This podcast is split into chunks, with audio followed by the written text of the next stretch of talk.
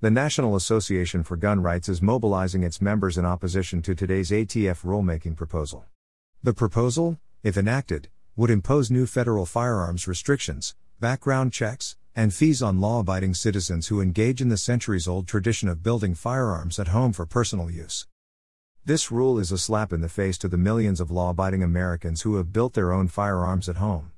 It's a nonsense feel good rule that only burdens good people but does nothing to stop violent criminals and gangsters from obtaining guns, said Dudley Brown, president of the National Association for Gun Rights. After weeks of speculation, the rule was made public today. The general public will have 90 days to respond to the rule through the ATF website.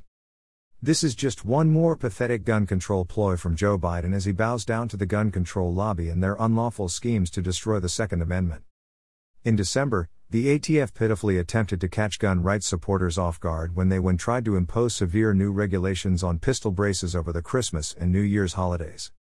We alerted our members and collected thousands of petitions before the ATF abruptly called off their unconstitutional attack on our right to keep and bear arms just two days before Christmas, said Brown. We are ready to fight this new gun grab all the way.